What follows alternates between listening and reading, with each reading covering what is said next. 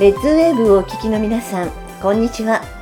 そしてパソコンやスマートフォンからリスンラジオやポッドキャストでお聞きの皆さんもこんにちは。ルカ地球予報パーソナリティの小島慶です。ルカ地球予報はこれから地球で起こるであろう未来のことや今我々が備えるべきことを地球予報士のエルさん、ミカさんからお話を伺いそれを紹介していく情報番組です。ルカ地球予報。この番組は120歳までアクティブに生きる未来をつくる株式会社アルプロンの提供でお送りします。それでは今日もエルさん、美香さんのお話をお聞きください。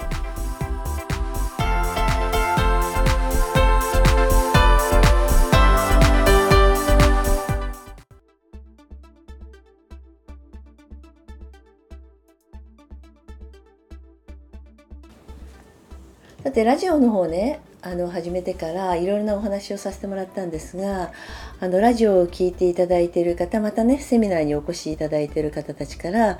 今までのね言ったことでどういうふうになってましたかってその結果とかをね少しあのこう予報を聞いたら結果が知りたいっていう感じでねあの教えてほしいっていう方がいらっしゃったんで少しねその辺をね、えー、聞かせていただきたいなと思います。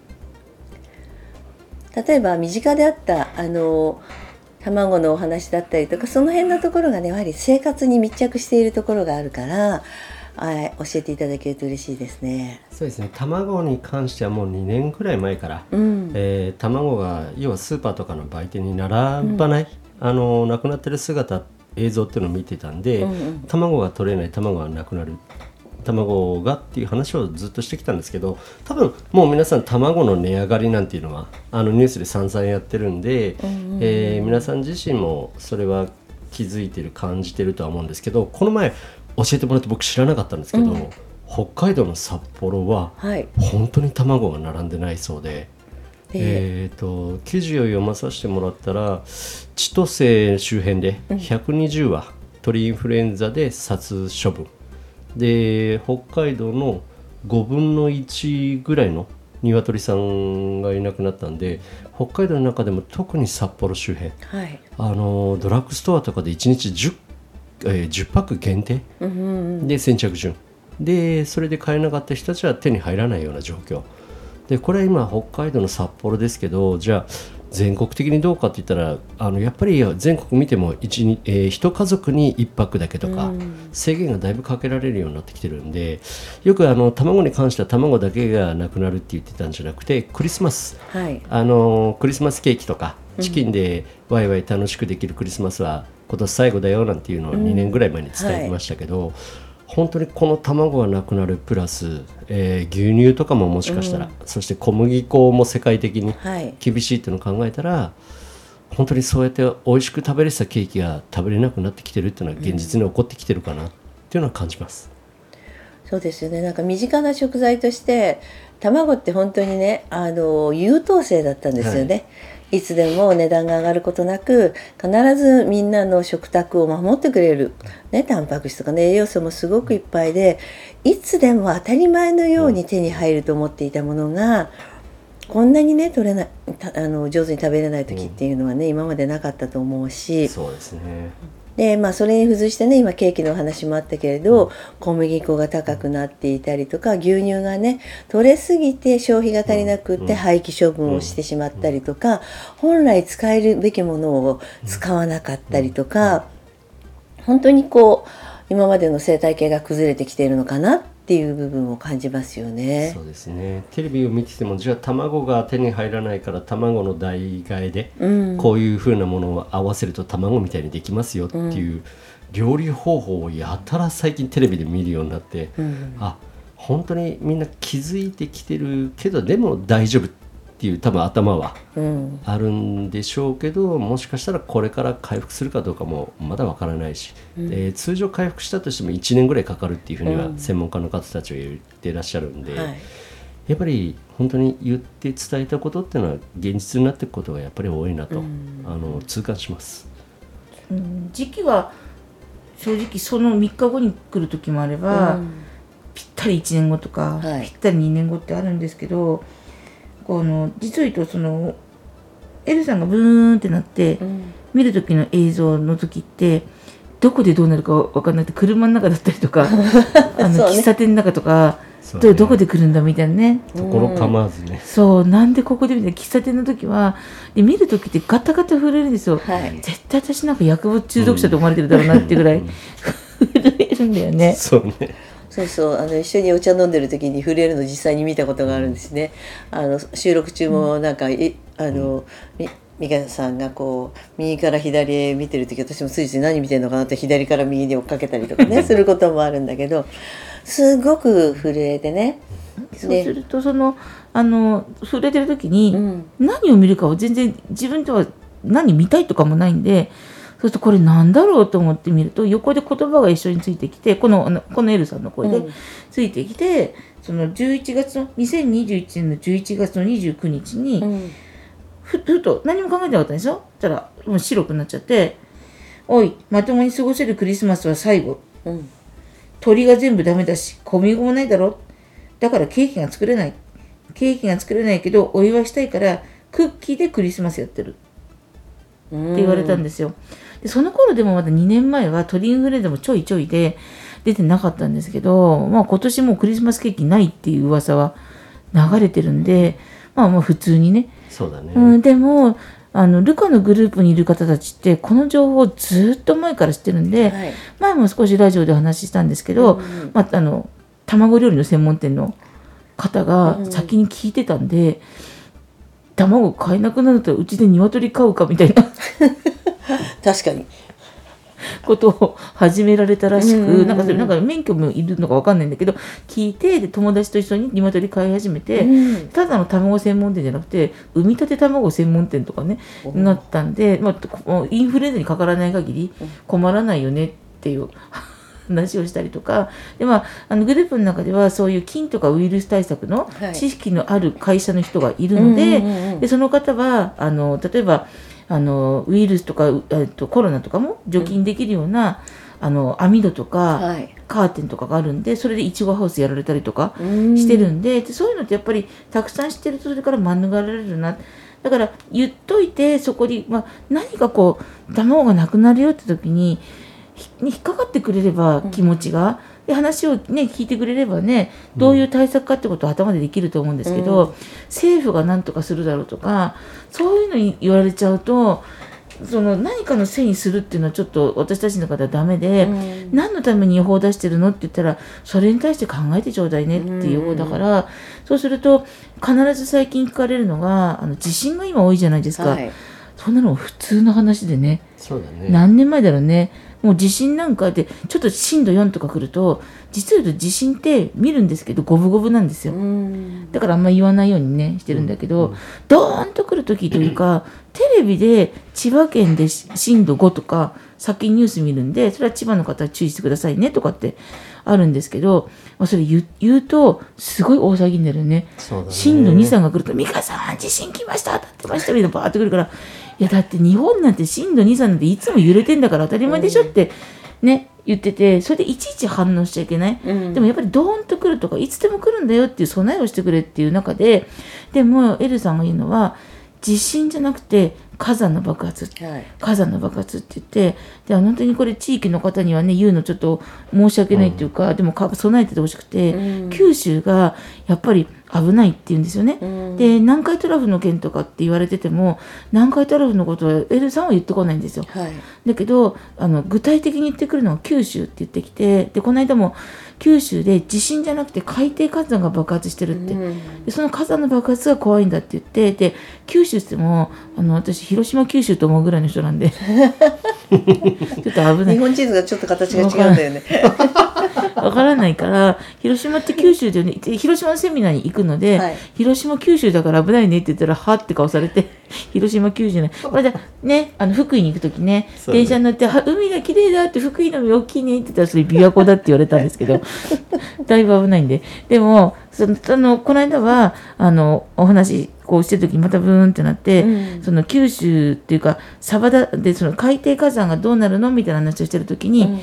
サバだ。サバの取れ取れたとこだ。サバの取れるとこだって言ってそこの下の海底火山がもうだいぶ前から噴火がこうボンボン始まってるんだって言われて、実は今度はちょっと愛媛の方でねそうだね。出た時にやっぱ大分も入ってたから、うん。関サバ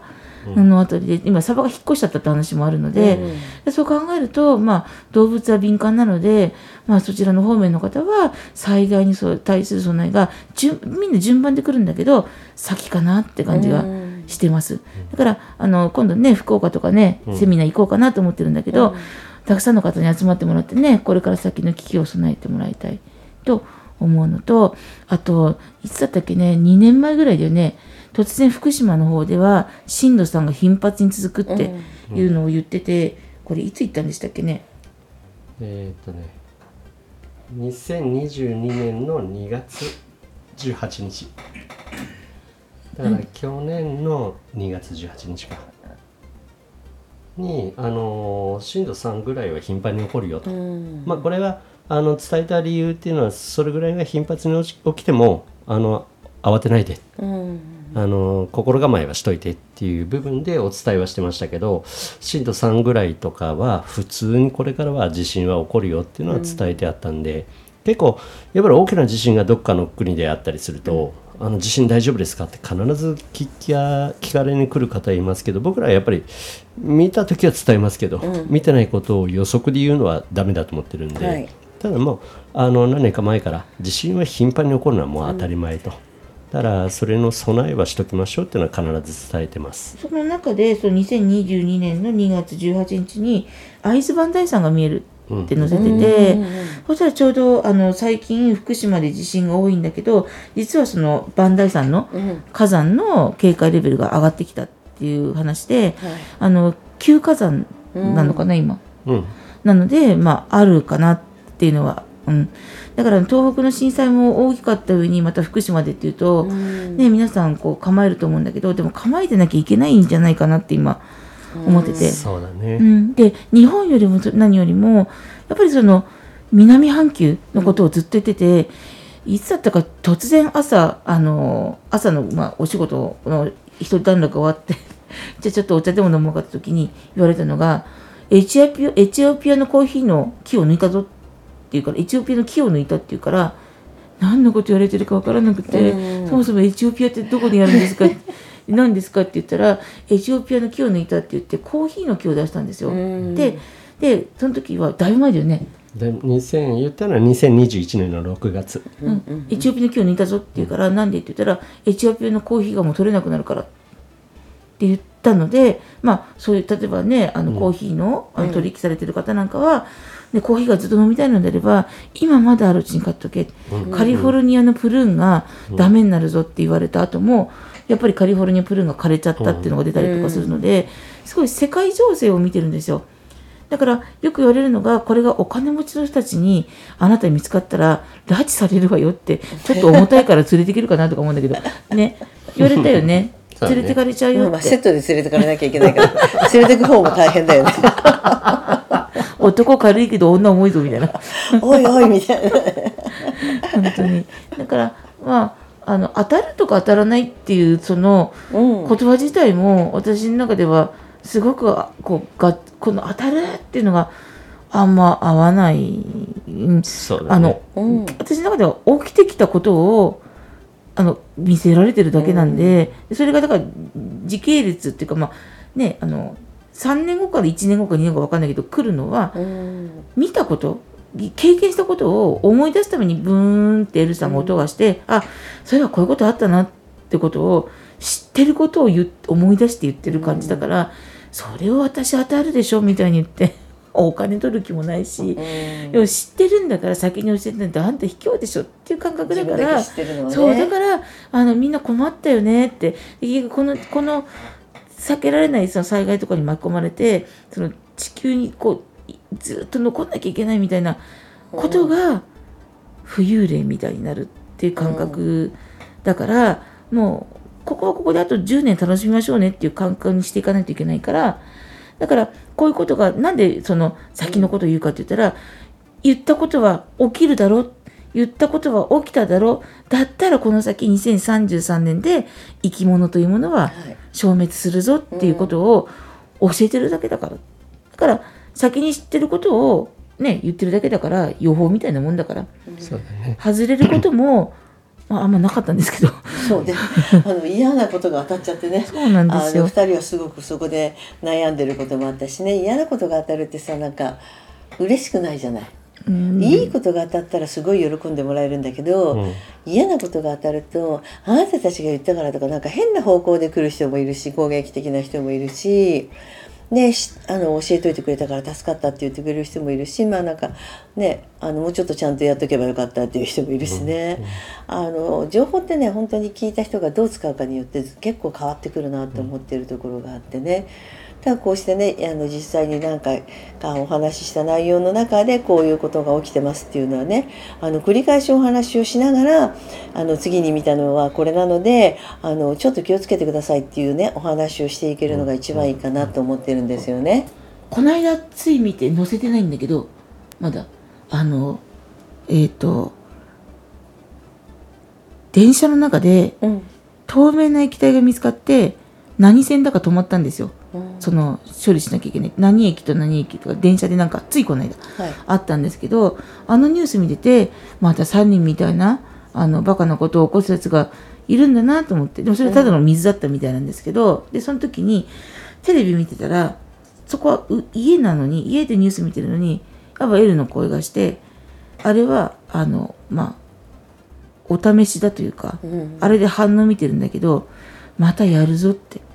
出てきたからまた列車内の事故が起きると思う、だから今結構ね電車を寝る寝る寝るために乗ってるみたいなうん人がいるんだけど今まで寝ちゃってた人も電車はちょっとねやっぱちょっとおかしな様子の人がいないかってことを確認してね、うん。電車に乗るとかっていうこともしとかないとあの新幹線の中でね暴れちゃった人とかいるじゃないですか、だから自分の身を守るために危機察知能力を高めてほしいがためのことだから、まあ、電車乗ってる人はちょっとねあの注意をしてもらいたいなってここ最近のでありました。で今年はあのえっ、と去年名古屋が水浸しのことを見たんですよ。はい。でないいつも名古屋で本当にあの、たくさんのルカの方がいらいて楽しいんでね名古屋ね。そうだね。で私たちにとっては名古屋は本当に癒しの場所みたいに思ってるんですけど、その名古屋があのななぜかこう上空に上がった時にいつもお世話になってるあの会場の近くが水浸しになって、で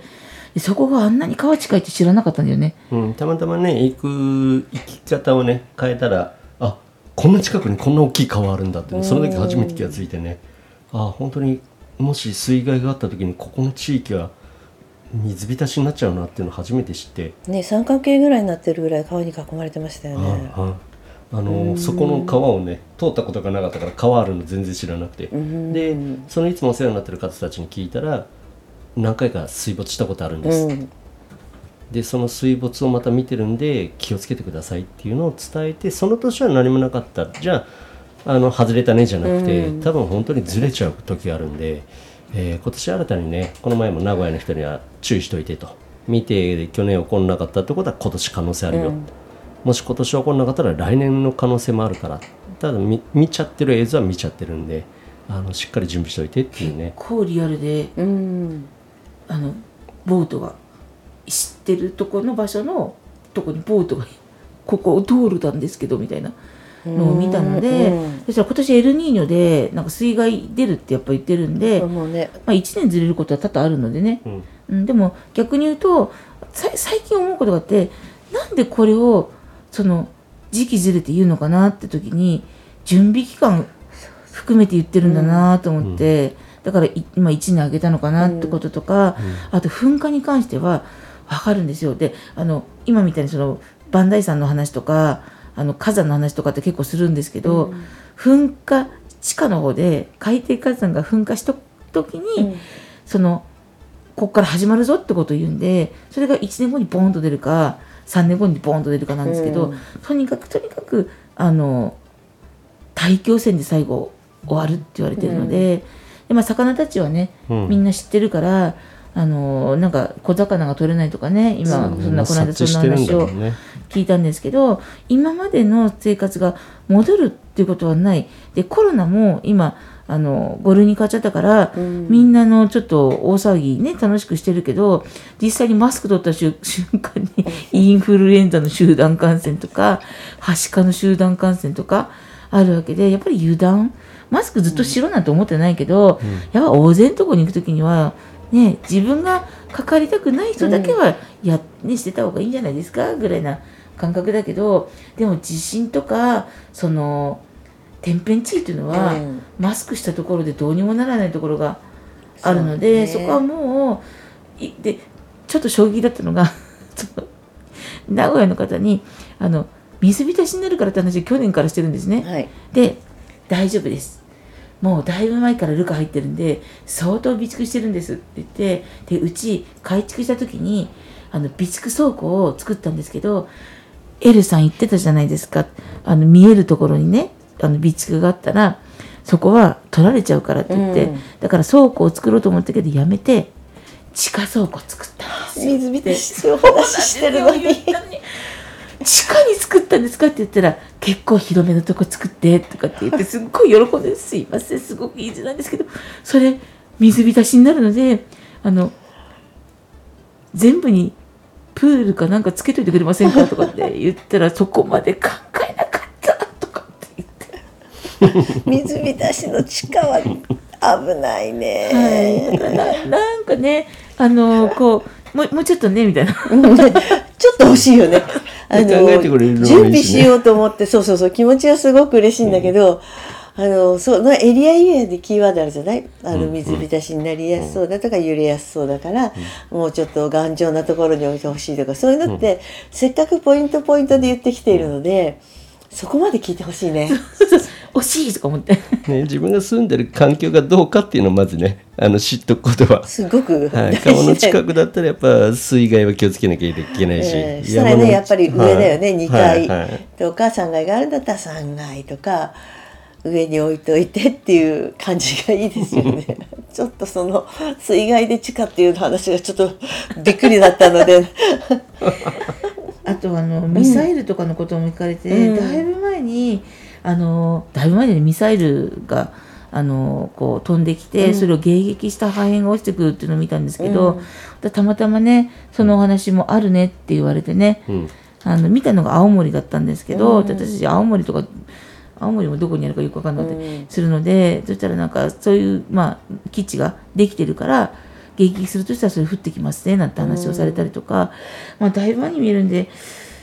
うんどいつどこまでね分かったらいいのかもしれないけど、うん、犯人にされちゃうんですよそれやると。うん。お前が言ってお前がやったっていうね、あのウクライナの戦争の時なんかはもう明日から戦争なんですけどなんで知ってるのって言われたって答えられない。だって見たから言ってるだけでまたねなんかどこからその情報を手に入れたって捕まっちゃうじゃないですかそうそう怪しい人だよね。ねそうだね、まあ、情報源がね見えたんですって言っても、うん、そこは立証ができないんで。どこでどうやって見たんだって言われてね。あのエルさんがあの太陽から引っ張ってきてブーンって言って私のところに来て情報が来て、それが左の目で見えましたとか言ってもね。証明ができないんで。そうそうそうそう。精神鑑定連れてからちゃうね。そうだね。っていうのもあったりするからあの見たことはねそのまま素直にお伝えしているので、はい、あの見たっていうところを一緒に覚えておいてもらいたいですよね。そうだね。詳しく深掘りで聞かれる場合があるんですけど、うん、僕らは分からないんであの見たことしか伝えませんと。そこから先の推測も憶測もしませんっていうのはあの徹底してね守ってやってるんでね、うん、結構本当にあの土地名とか分かんなくてうちの社員でね、うん、代々木を佐々木って言って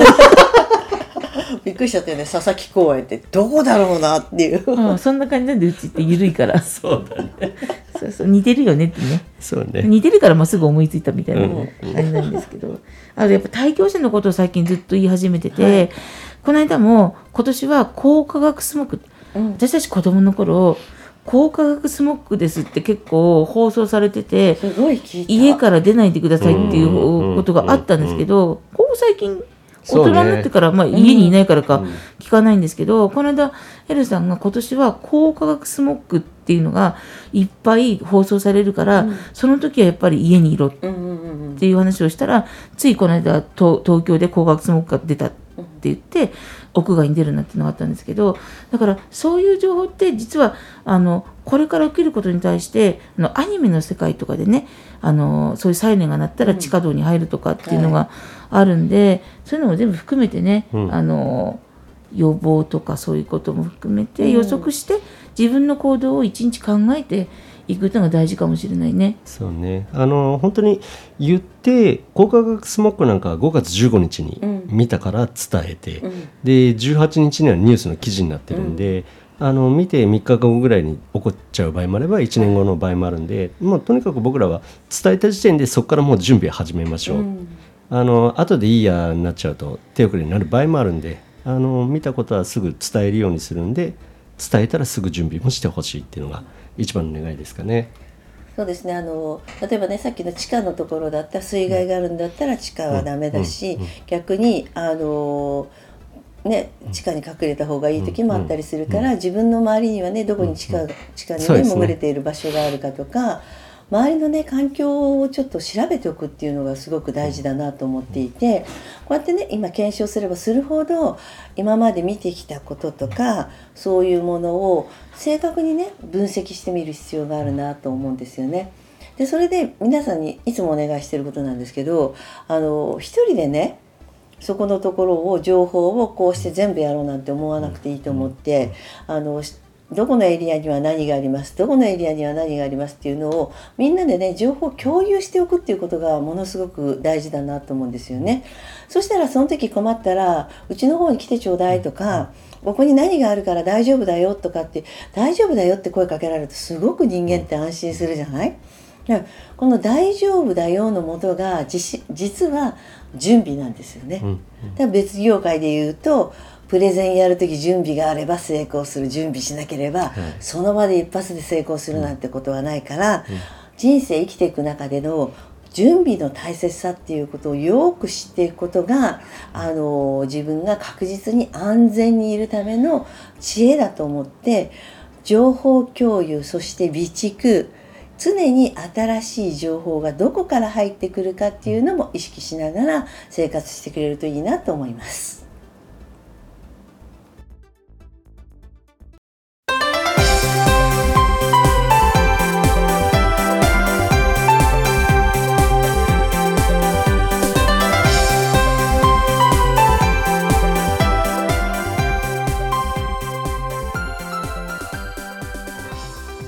あっという間にエンディングです。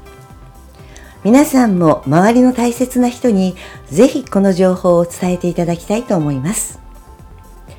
情報を伝えていただくには、やっぱりこの番組名、ルカ地球予報を大勢の方にご案内していただけたら嬉しいです。ルカ地球予報では公式ツイッターを開設しています。ぜひフォローしてご意見ご感想を添えてリツイートしてください。この番組は120歳までアクティブに生きる未来をつくる株式会社アルプロンの提供でお送りしました。お相手は小島慶でした。それではまた来週お会いしましょう。